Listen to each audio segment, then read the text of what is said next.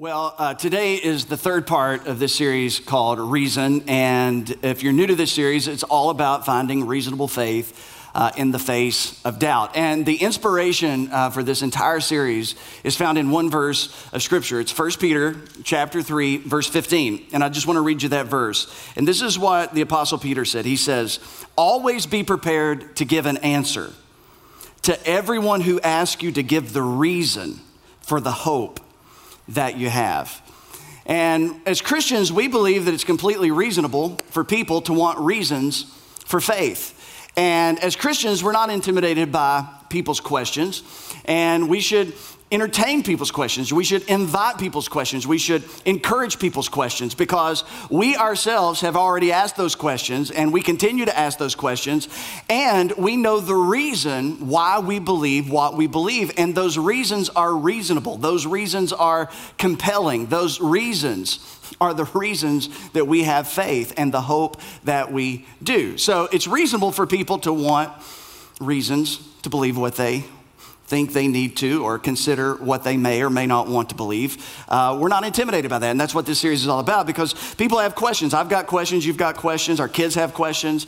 Uh, I was having dinner the other night with the boys, and uh, me, Shepard, and Grayson were sitting there. Allison was on call, and I, I had uh, grilled us some steaks really quick. And so we were sitting down, and we had some baked potatoes, we had steak, and we had some asparagus. And and I asked the boys, I said, You want another little twist of salt? And uh, the boys said, Well, sure, yeah. So I'm, I'm, grinding the salt on top of their steak and getting ready to sit down, and we're going to eat together and have a good time. And, and so I get over there to Grayson, and, and Grayson stops me as I'm about to put the salt on his steak. And he said, Dad, can I ask a question first? And I said, Well, sure, buddy. Uh, what, what, what's your question about? And he said, Well, it's a Bible question. And I'm like, can it not wait until after I put the salt on? He said, No, not really. This is important. And I said, Okay, what's the question? He said, You know that whole story about the woman who was turned to a pillar of salt? I said, Yes. He said, That's not where this salt comes from, is it? And I said, I don't think so. I don't think so. And he said, Well, put it on.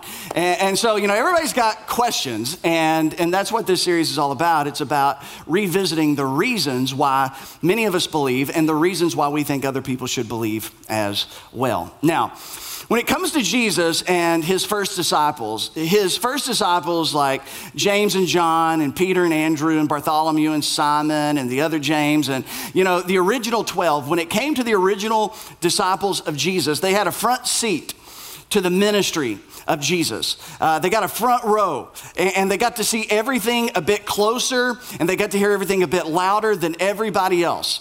So, everything that Jesus did, they got to see it with their eyes, and everything that Jesus said, they got to hear it with their ears. They heard all of his sermons and they watched all of his miracles. I mean, it was really quite a phenomenal thing to be one of those original disciples. But even though they saw all of Jesus' miracles with their eyes and they heard all of Jesus' sermons with their ears, the most interesting thing is that they still struggled with their faith. The original 12, Getting to see all that they got to see and hear all that they got to hear, they still struggled with their faith. And as you read through the Gospels of Matthew, Mark, Luke, and John, you find them constantly vacillating between faith and doubt. Sometimes they believed, sometimes they were slow to believe, and sometimes it was as if they were struggling to believe at all.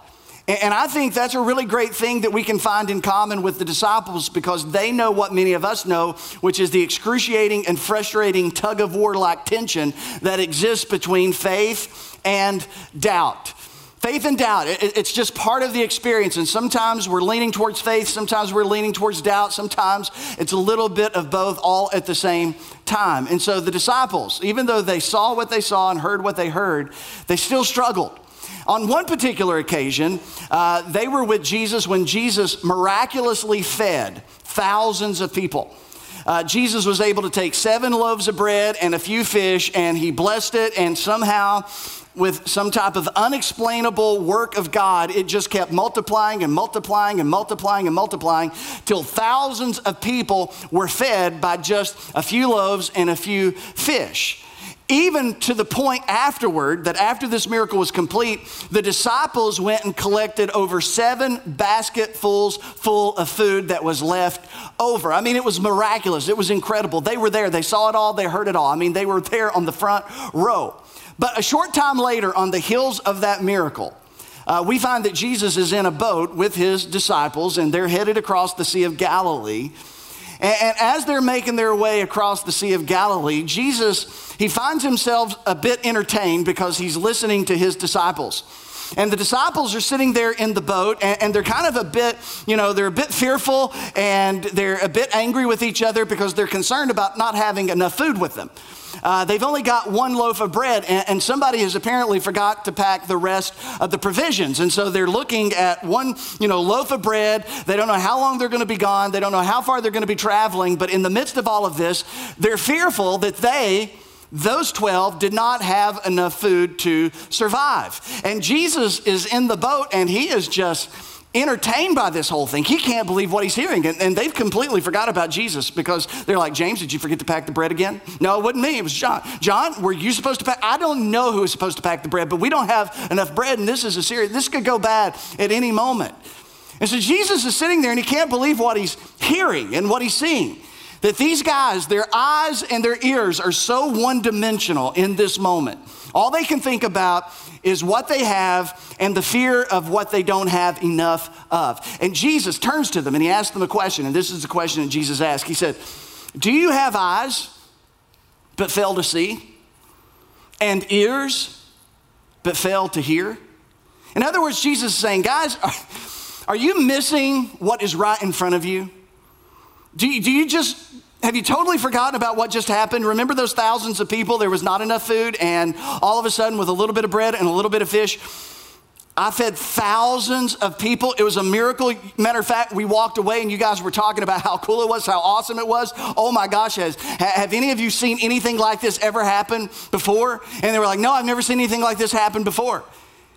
And now, you're so blind and so deaf to what is right in front of you, you're afraid that you don't have enough bread. And so Jesus is basically saying to them, don't be so busy and don't be so close minded and don't be so distracted and don't be so arrogant or so afraid that you can't see what can be seen and that you can't hear what can be heard and that you can't acknowledge what is right in front of your face. Because if you can't see what can be seen, and if you can't hear what can be heard, you are missing part of your reality. And when you live in an incomplete reality, that is not an optimal way to live. You are fretful, you are fearful that your party of 12 is going to go hungry when a party of a few thousands just got fed by a miracle.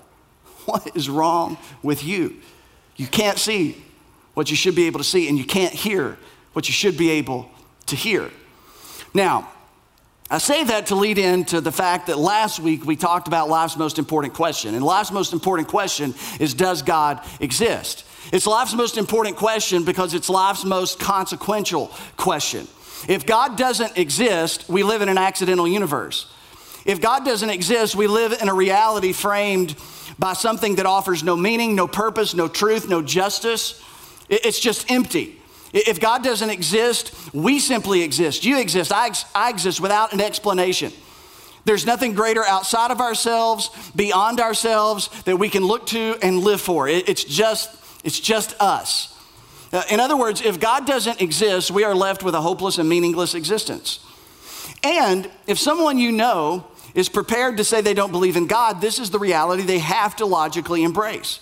If you're here and you decide that, hey, I'm not going to believe in God, I can't believe in God, then that's your right, that's your choice, but you also have to be ready for the logical conclusion that comes along with that. And in a world where God doesn't exist, everything is meaningless and everything is hopeless. We just exist. But on the other side of things, as Christians, we believe that God does exist. And we believe that God exists for good reason. And the good news is, if God exists, it changes the nature and the dynamic of our existence. If God exists, then you and I, we have purpose attached to us. If God exists, that means that you were planned and I was planned. If God exists, then everybody around you, including you, you have value, inherent value, not ascribed value, but inherent value because you are created in the image of God. If God exists, it means there's something greater outside of ourselves, beyond ourselves, that we can look to and perhaps live for. Something that can offer us objective truth, something that can offer us the hope of things like justice and mercy and love and joy. If God exists, then maybe the unexplainable is explainable. And if God exists, maybe the impossible perhaps becomes possible. If God exists, the good news is we are never alone. If God exists, as Christians believe, our pain, your pain, my pain, is never unseen. Our voices are never unheard. Our lives are never unnoticed. And if we take it a step further, we are never unloved. So last week, if you weren't here, you need to go back and you need to get that message. And all the notes are online for last week and this week as well. So if you missed something, you can go back and you can get all the notes, you can get the video, you can get the audio. So I encourage you to go back because we talked about reasonable reasons why we believe that God exists. And those reasons bring us to the precipice of faith. And this is where we left off. This is the definition of faith in the New Testament. Now, faith is confidence, not certainty, but confidence in what we hope for and assurance about what we do not see because we walk by faith and not by what? We walk by faith and not by sight. So, how can our faith be confident? Not because of some abstraction and not because of some force or not because of something that's spiritual. Our faith can be confident because of evidence. Our faith can be confident because of reasons. Our faith can be confident because of facts.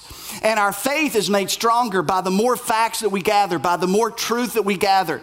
That's how faith can be confident. As we ask hard questions and do the hard work of finding answers, or perhaps the best answers to those questions, we find evidence, we find facts, and we keep on following the facts. We keep on following the evidence until we are ready to take a reasonable step of faith based on reasons, good reasons. He goes on and says, By faith, we understand that the universe, Everything that's up there and out there, it was formed at God's command so that what is seen was not made out of what was visible.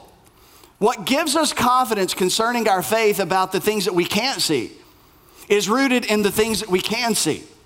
So, the world that is around us that we can observe, that we can see, that we can interact with, that we can study and observe and make predictions about, or in other words, science, the world around us, the things that we can see, it gives us confidence concerning our faith for the things that we can't see. The evidence is in the things that we can see. The facts are in the things that we can see. And it fuels our faith for the things that we can't see. And so he goes on, he says, and without faith, it is impossible to please God because anyone who comes to him must believe that he exists.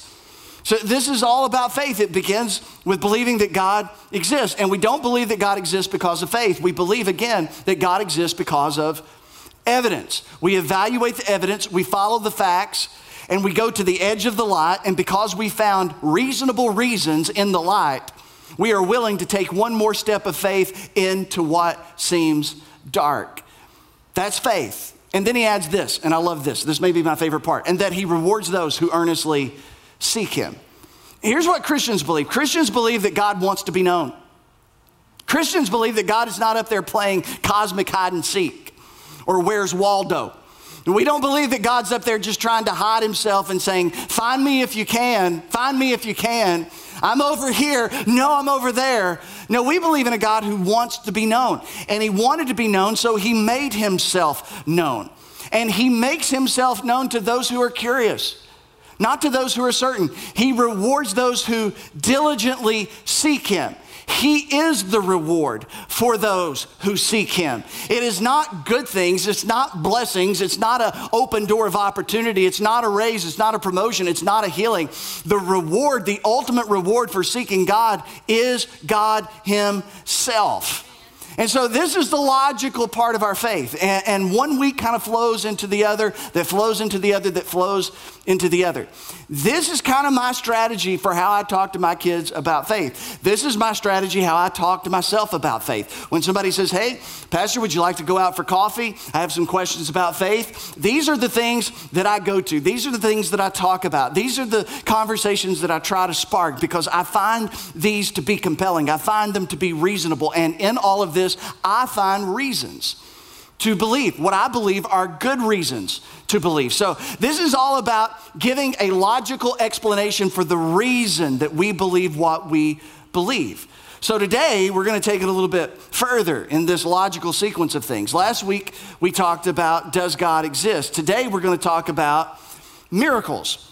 Because when it comes to miracles, for some people, miracles, it's seemingly the idea of miracles, the, the reality of miracles, or the possibility of miracles, or the prospect of miracles. It, for some people, it stretches their faith almost to the breaking point. It's just really, really difficult for them to believe in miracles. For some people, they use miracles as what they would call their obstacle to faith. Well, I could never believe that because of all the other things that are in the Bible. All those miracles, do you really believe all of those miracles in the Bible? Do you really believe things like the Red Sea, that the Red Sea that it parted? Have you ever seen a body of water just part and people walk across on dry ground? Have you ever seen anything like that? No, I've never seen anything like that. But you believe that? I believe, I kind of believe that. I believe miracles are, are a thing. And, and so for some people, you know, the Red Sea or a burning bush and someone talking out of a burning bush or the walls of Jericho falling down because a group of people decided to march around it and blow some trumpets and make some noise, or bread falling from bread falling from heaven. I mean, how does that work? Especially if you're on a low carb diet. How does it work? If there's bread falling from heaven, do you just say, "No, I'm not doing that right now. I'm kind of carb cycling. This is my down day. So can you can it be more protein? You know, how does that work? Manna falling from heaven or water from a rock? I mean, have you ever slapped a rock and got water out of it? Or what about a giant fish that swallows a man? It seems like I saw something about that in the news just recently. But a giant fish that swallowed a man and then spit him back up, you know, or water to wine, or blind people all of a sudden being able to see, or deaf people all of a sudden being able to hear, or dead people coming back to life. Miracles like that. For some people, it stretches their faith to the breaking point. For some people, they say, I just, I, I just can't believe that miracles are a thing. But there's a logical conclusion to all of this. If the greatest question that we can ask is, Does God exist? If we answer in the affirmative, yes, I believe that there is a plausible reason to believe that God exists. Yes, I believe that God is. Yes, I believe that God exists.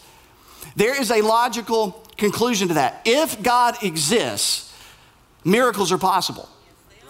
If God exists, miracles are possible. So if somebody says, Can you tell me why you believe in miracles? Well, I, I, believe in miracles because I believe that God exists. And if God exists, then miracles are possible. If I didn't believe that God exists, then I would probably not believe that miracles are possible because how would a miracle happen if it wasn't at the hand of some divine being, some supreme, all powerful being? So, yeah, if God exists, then miracles have to be possible. Last week we started Genesis 1 1. In the beginning, God created the heavens and the earth, right? You remember that? Let's all just say that verse out loud together on three. One, two, three. In the beginning, God created the heavens and the earth. If you say, if I say Genesis 1 and 1 is plausible, then everything that comes after Genesis 1, verse 1 is possible. So, this is how we read the scripture. If Genesis 1, verse 1 is plausible, then everything that comes after it must be by necessity, by logical necessity, possible. If God created the heavens and the earth, that's miraculous. And if God exists outside of time and space and matter, if God is the architect and the author of all the laws of chemistry and physics, if God exists, then it is a reasonable conclusion to say miracles are possible. If God created the laws of nature, then if He so chooses to do so, He can supersede them, He can overpower them. Especially when you keep in mind we overpower natural laws all the time. Every time you get on an airplane and it takes off, it is overpowering the law of gravity. It is not doing away with the law of gravity, it is simply overpowering the law of gravity.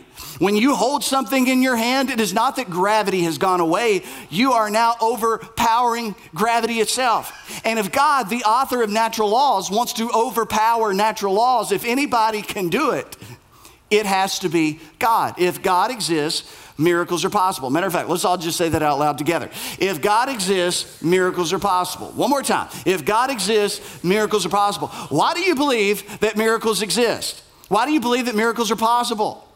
Because I believe that God exists. I believe that God is real. And if God is real and God exists, then miracles are possible. Now, Here, here's some definitions of miracle because sometimes we talk about miracles as Christians in a way that's absolutely just frustrating. Uh, uh, that's the British way of saying frustrating, uh, but it's just frustrating. It's frustrating. It, it, it's just it's just irritating. It's like I, I was in the Walmart parking lot and every every single spot was full and it was about to rain, but I prayed in Jesus' name and somebody in that moment pulled out and I pulled in and it was a miracle. No. Someone finished shopping, walked to their car, turned on the ignition or pushed the button and backed out and you pull. It happens all the time.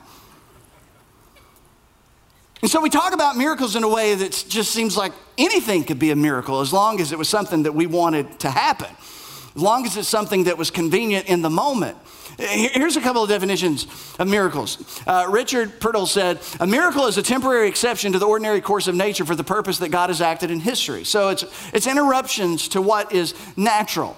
Uh, Dr. Norman Geisler, who wrote a lot about this, he says a miracle is a special act of God that interrupts the natural course of events. So God interrupts things to do something in particular for a specific reason. Uh, Dr. Antony Flew said this he said, Natural laws describe naturally caused regularities, things that we would assume will just happen because they're parts of our world that operates under all the laws of chemistry and physics. But a miracle is a supernaturally caused singularity. Now, for a lot of people, when they think about the Bible, they think about a book that is just jam solid packed with miracles. I mean, it's just overflowing with miracles, but it's really not that at all. Uh, we hear the sermons oftentimes that often just contain the miraculous. But for everything that contains something miraculous, there, there's lots of other things in the scripture that doesn't contain something that we would call miraculous. Matter of fact, if you take all the numbers of miracles that happen in the scripture, if you take all the miracles in the Bible and then you divide it over the period of history that the scriptures cover, you find out that it comes out to about one miracle every 40 years. One miracle every 40 years. And when you think about one miracle every 40 years, that means in those days with the life expectancy, you would probably only see one miracle in your lifetime. And if you happen to see two, you are incredibly fortunate. But one miracle every 40 years. But sometimes we read the scriptures, and we feel like miracles are happening every day, all the time. Now, there were times when there were clusters of miracles where miracles just seemingly happened in rapid fire and then miracles would just, you know, kind of just, you know, vanish away for a while and then all of a sudden there would be another one. But one out of every 40 years. Now keep in mind this. If a miracle happened every day, sooner or later it stops being a miracle. It just becomes natural, it just becomes normal, it just becomes ordinary. Matter of fact, when you think about how the Bible, you know, kind of spaces out miracles over the course of its history at about once every 40 years, in between the Old Testament and the New Testament, the New Testament opens up in, in a period of history where there hadn't been a miracle in 500 years. Nobody had seen a miracle, heard of a miracle in 500 years. But as the New Testament opens, there's something happening in a geographical area on this planet, first century Palestine. And there's something unique, there's something abnormal, there's something out of the out of the routine of everyday life that's happening in Palestine. All of a sudden, there is the son of this carpenter, Jesus of Nazareth, who has stepped onto the scene, and people are talking about it. People are talking about his sermons. They've never heard people, you know, a person preach like that before. But more than his sermons, they're talking about his works. They're talking about his miracles. They're talking about these things that he's doing that nobody can explain that nobody has ever really seen happen before. And all of this stuff is happening, and it's happening in clusters. It seems like they're happening one right after the other, after the other. But that wasn't the case because there had been 500 years before Jesus showed up when there were no miracles at all. But now, all of a sudden, it is as, as if God is doing something very unique and special in this time and space. At this moment in history, there's something that we need to pay attention to that is happening. And more than paying attention to what is happening in this moment in history, we are invited to pay attention to this man in this moment of history. This man, this Jesus of Nazareth. And so people began to wonder who is this man? Who is this guy? I mean, he's doing some crazy things. Who's ever heard of it? And people like you were people like then. You know, some of them were thinking, I don't know. I've heard people talk about it, and there's got to be some explanation. There's a trick, there's a sleight of hand, there's got to be some, you know, explanation for what this guy is doing. But everybody's talking about it, and so people were going to see for themselves. And they would go see for themselves, and then they would see for themselves something miraculous. So much so that the Gospel of John, this is what John says. John says, Now, while Jesus was in Jerusalem at the Passover festival, which was one of the most populated times in Jerusalem, Many people, not a few people, not an isolated little circle of people, not just the disciples, but many people saw the signs. And that's an important word. Hold on to that word. They saw the signs that he was performing and believed in his name. Why did they believe in his name?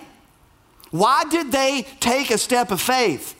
Because of what their eyes saw and because of what their ears heard. They looked at what was miraculous. And in that miraculous event, they saw something that we would call a sign. It was pointing towards something. And they followed it in the direction of Jesus and they took reasonable steps in the direction of this carpenter.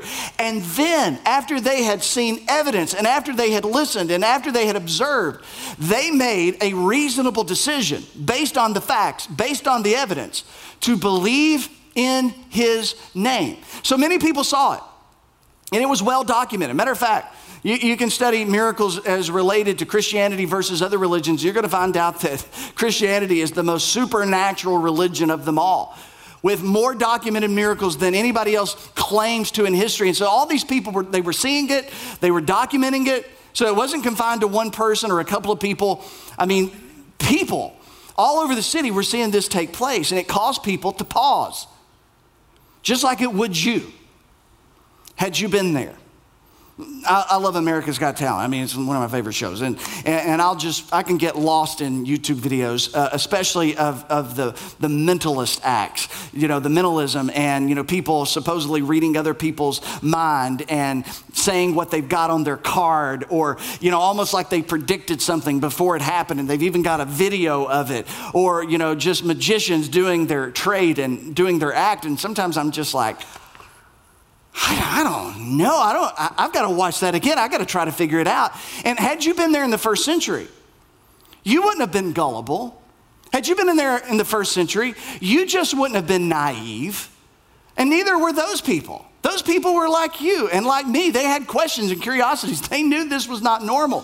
So they drew close and they watched closer and they listened more intently. And it caused people to pause and ask questions and to think about who is this man, Jesus? Because the idea is if God exists and miracles are possible, perhaps miracles are the means by which God reveals himself to us, or that God says something really important to us about himself. Now, here's the thing not only did lots of people in Jerusalem see these miracles take place, but as people were talking about it, people were asking questions. And as people were asking questions, they got more curious. And even people that were scholarly, this was just not uneducated common people. But even we find a guy by the name of Nicodemus. Many of you have heard about a guy by the name of Nicodemus. He was, he was a religious scholar, he was part of the religious establishment. He began to hear these things, he began to see these things. And in John chapter 3, th- this is what John records. He says, Nicodemus came to Jesus at night and said, Rabbi, we know that you are a teacher who has come from God. How do we, how do we know that? How are we confident about that, Nicodemus? For no one could perform the signs. There it is again. No one could perform the signs that you are doing if God were not with him. So, Nicodemus, a learned man, a read man, an educated man, he says, You know what? I'm paying attention to what you're doing. And, and these feel like signs from God. These are supernatural events that are signs, and they are pointing me in a direction. And I'm not even sure if I like the direction that these signs are pointing me in, but I'm following the signs. I'm taking steps. I'm following the facts. I'm evaluating the evidence, and, and I'm at least ready to concede that there is something special about you. You are no ordinary man. And this was a man who had bias against believing. This was a man that was not in his best interest to believe that Jesus was who he was claiming to be.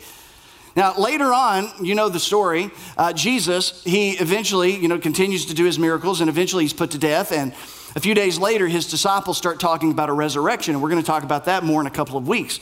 And really, that's going to be the zenith of, of this whole series, so don't miss it. But a few days after the resurrection, Peter, one of the original followers of Jesus, stands up on the day of Pentecost and he preaches a sermon to most all the people there in Jerusalem that were in earshot. I mean, thousands of people, because again, it was a populated time in the city. And this is what Peter stands up to say. Now, just follow this because this is, this is at the heart of what we've been talking about for the past few weeks. He says, Fellow Israelites, listen to this. Jesus of Nazareth was a man accredited by God or attested to by God, validated by God to you. How did God do that? How did God confirm? How did God attest? How did God give a word of testimony about this man Jesus? By miracles, by wonders, and by signs. And we're learning something about how this works. We're learning something about the true nature of the miraculous, the true nature of these signs and wonders. We read the Gospels and we think that, you know, Jesus' miracles were just extensions of Jesus' compassion. Oh, look how sweet Jesus is. He healed somebody. Look at how sweet Jesus is. Oh, he healed somebody else. But it was more than healing somebody, it was more than an act of compassion. It was no less than an act of compassion, but it was so much more than an act of compassion. These were not just isolated events expressing the goodness of Jesus or the compassion of Jesus. These were events that were serving as signs, not to just that generation, but to future generations. This was God, the God who exists, making himself known, as Christians believe, through one particular man in history, Jesus of Nazareth. And he was saying to the world through signs and wonders and miracles, pay attention to this guy. He says, God did this among you through him, as you yourselves know, because y'all were witnesses of it. You saw it and you heard it. That God has proven this to you, that Jesus is no ordinary man. He has displayed great power. He has expressed divine acts of intervention. He has placed distinguishing marks upon this person, Jesus, to say, listen to him. Don't miss him. Because whatever you do, this is the guy that your eyes needs to be peeled to. This is the one you need to be listening to. And so all of these events and all of these signs and all of these wonders pointed to Jesus. Again, let me show you again how this works. In the book of Hebrews, this is what the writer says. He says, How shall we escape if we ignore so great a salvation? He says, How can we just ignore what's so obvious? How can we ignore the evidence of what God has done in our generation, what God has done for the world? How can we just turn a blind eye and a deaf ear to that? How can we ignore it? This salvation, which was first announced by the Lord, by Jesus himself, was confirmed to us by those who heard it. So we've heard it from the people who were there, eyewitnesses, who saw it with their eyes and heard it with their ears.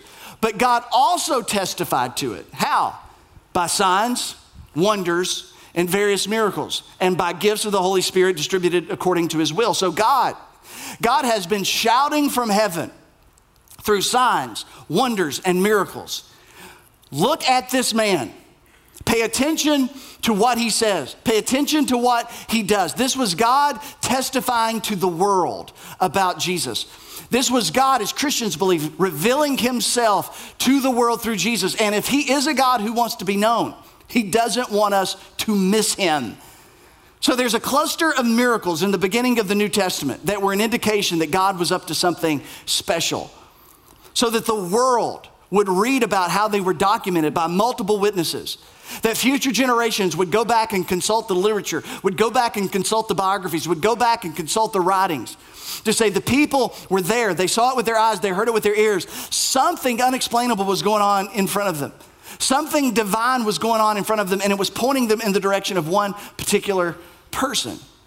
Now, John, who was one of the first followers of Jesus, who was there in the boat with Jesus the night they were arguing about the bread, and who saw the miracles and who heard his sermons, John would document the life of Jesus, not only for his generation, but for future generations.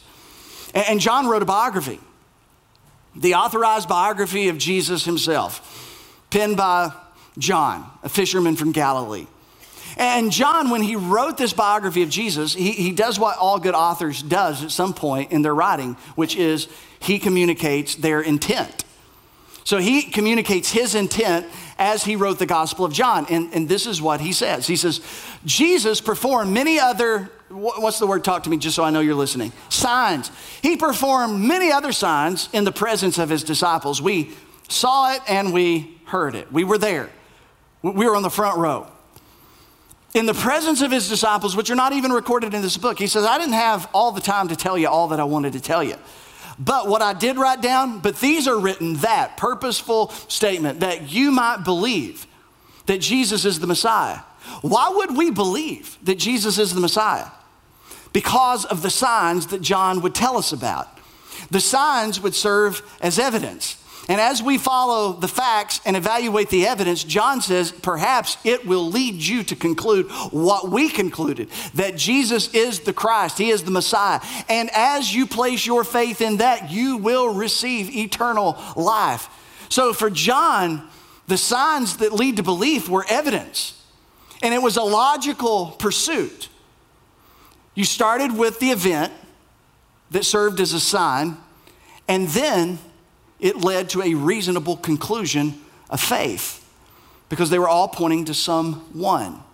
It was pointing to Jesus. And so then he concludes in the very last chapter, he said, This is the disciple who testifies to these things, who wrote them down, and we know that his testimony is true. John said, I'm not crazy. Neither are the people that saw it, because John's writing it down in a day that they could have contested his testimony. They could have cross examined his documentation. He says, So I have gone to extreme lengths to put down the facts as they are. I wrote it all down, and I even told you my angle. I told you why I wrote it down. And for John, he will record seven miracles, seven sign miracles in his gospel. And he says, These seven miracles are signs that if you just watch them and you evaluate them and you take them at face value, they point you in a direction. They point you in the direction of belief.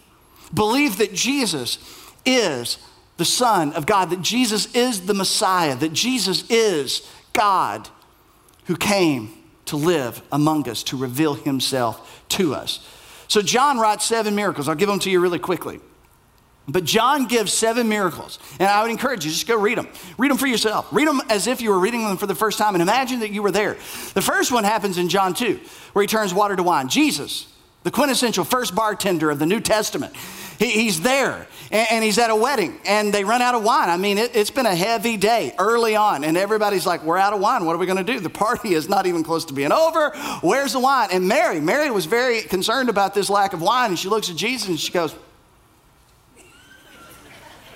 They're out of wine. And Jesus, I imagine, like, what do you want me to do about it? And Mary's like, they're out of wine, Jesus.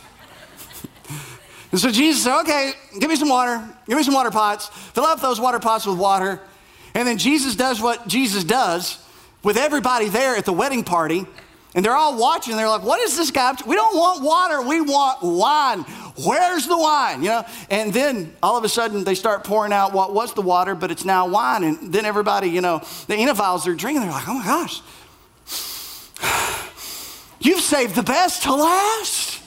Nobody does that. You serve the best front because then after you've had a little bit, you don't care what you have after. Everything tastes good after the first couple. It's like, you've saved the best to last. And it says this was the first miracle that Jesus did in Cana and that people saw it as a sign and they're like, we've never seen this happen before, ever. Who could do this? And it pointed them in a direction and it kept them curious. Another miracle he tells us about is the nobleman's son in John chapter 4.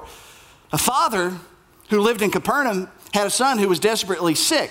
But guess what the father heard about? He heard about what happened at that wedding party with the water to wine. He heard that Jesus was in Galilee, so he went to Galilee and he said, Jesus, I got a son. You remember, you know, what it would be like to have, you know, a sick son or daughter and how desperate you would get. He, he goes to Jesus in Galilee and says, I heard what you did up in Cana, and my son is sick, and if you if you don't heal him, he's gonna die. So so would you just would you just come and heal him? And Jesus said, I'm not I'm not gonna go with you, but he is made well. And it says that the guy believed Jesus and he left. Can you imagine the amount of belief it would take to walk away from the only person who you believe could help your son or daughter? But why did he believe?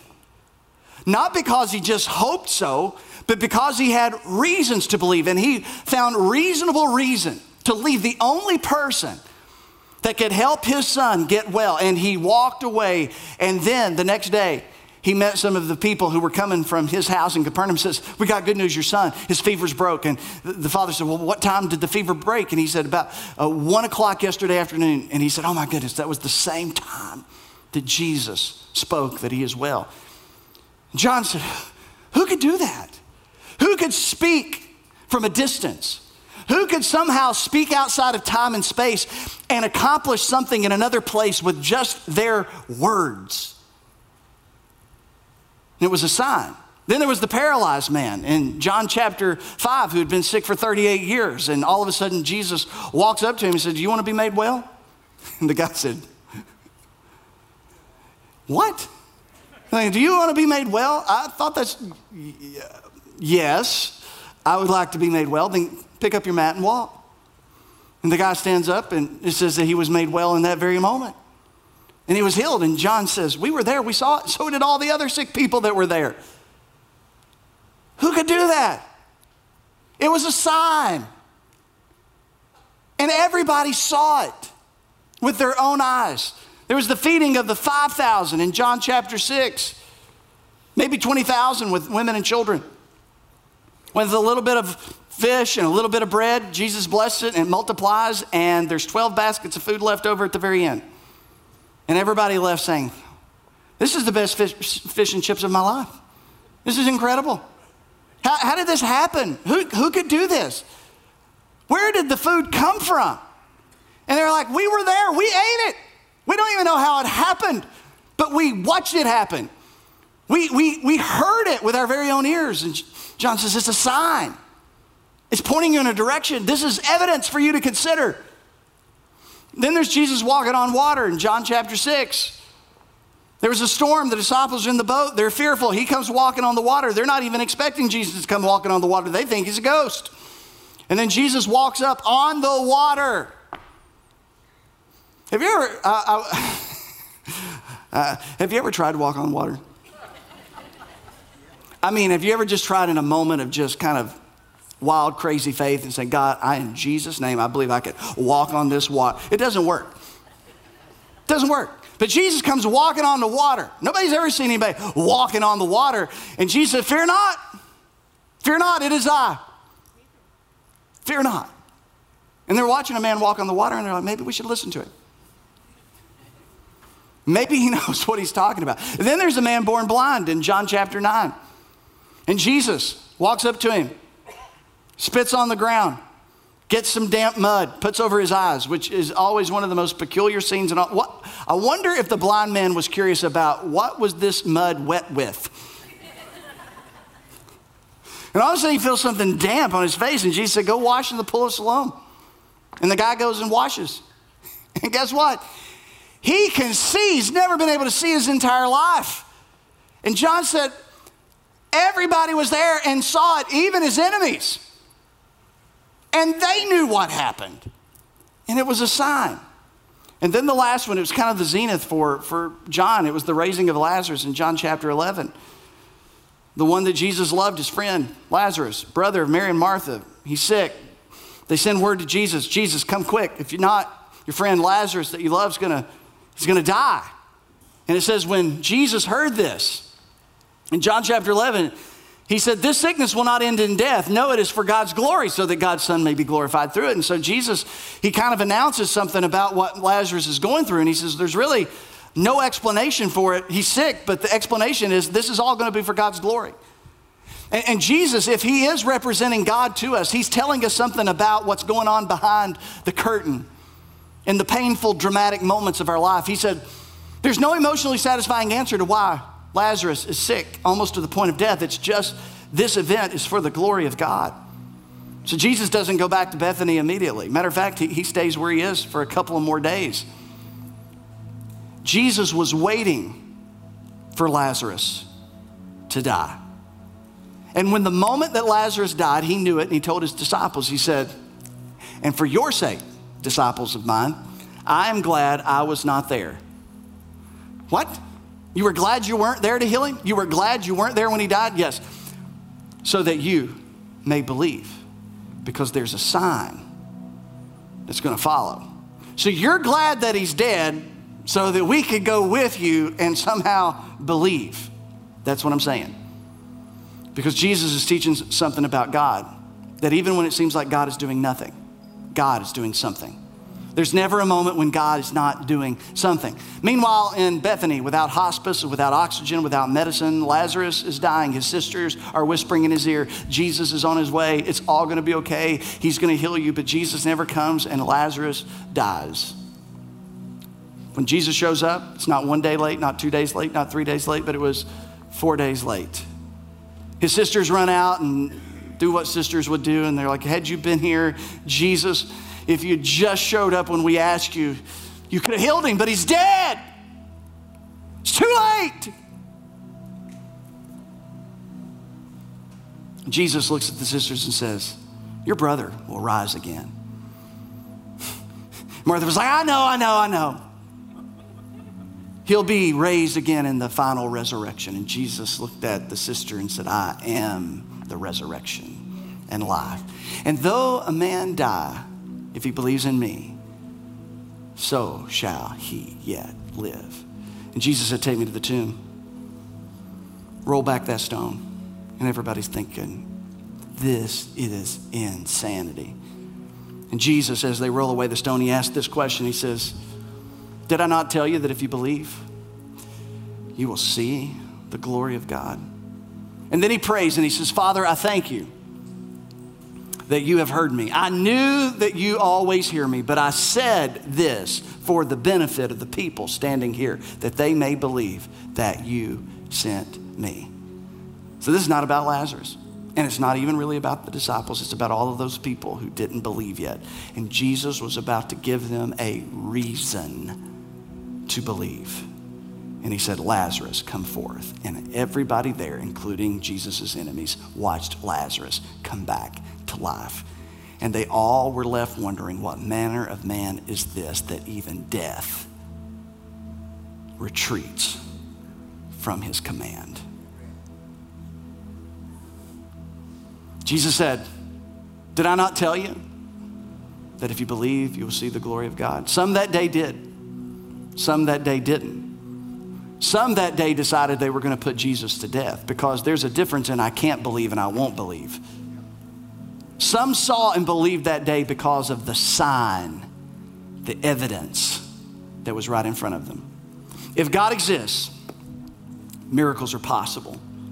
And the purpose of those miracles are not to make our life easy, not to make our life convenient, but the purpose of those miracles are to point us in the direction of God Himself who wants us to know Him. And that's what we see in the New Testament. That's what we see when it comes to signs, wonders, and miracles. So maybe if you're not a believer, maybe if you're wrestling with belief, you could pray this prayer. Just start here God, give me eyes to see what can be seen. And God, give me ears to hear what can be heard. And in seeking that much, I believe that He is a rewarder of those who are willing to seek. And perhaps if you'll just start there, God, give me eyes to see what can be seen and ears to hear what can be heard. Don't let me be numb to the miraculous all around me. When I look up at a universe that's 93 billion light years wide, knowing that if I traveled at the speed of light itself, it would take me 93 billion years to cross. Knowing the complexity of my human body, that if you took out my DNA, uncoiled it, put it together, it would stretch to Pluto and back. Don't let me miss the miraculous that's all around me, the visible world. Let me see what can be seen and hear what can be heard, and in doing so, perhaps you will find a reason, good reason, to keep believing or to start believing. Heavenly Father, thank you that as you exist, you want us to know you. And God, we believe that you performed signs and miracles and wonders in first century Palestine to draw attention to that place at that moment in history to one person. And as Jesus himself would declare that He was sent from God. That when we saw him, we had seen God. That he had come to show us the Father, that he had come to show us what God is really like. May we just always be reminded that these signs are pointing to you, to a God who knows us and loves us and who wants to be known by us. So, God, give us eyes to see what can be seen and ears to hear what can be heard. In Jesus' name. And everybody said,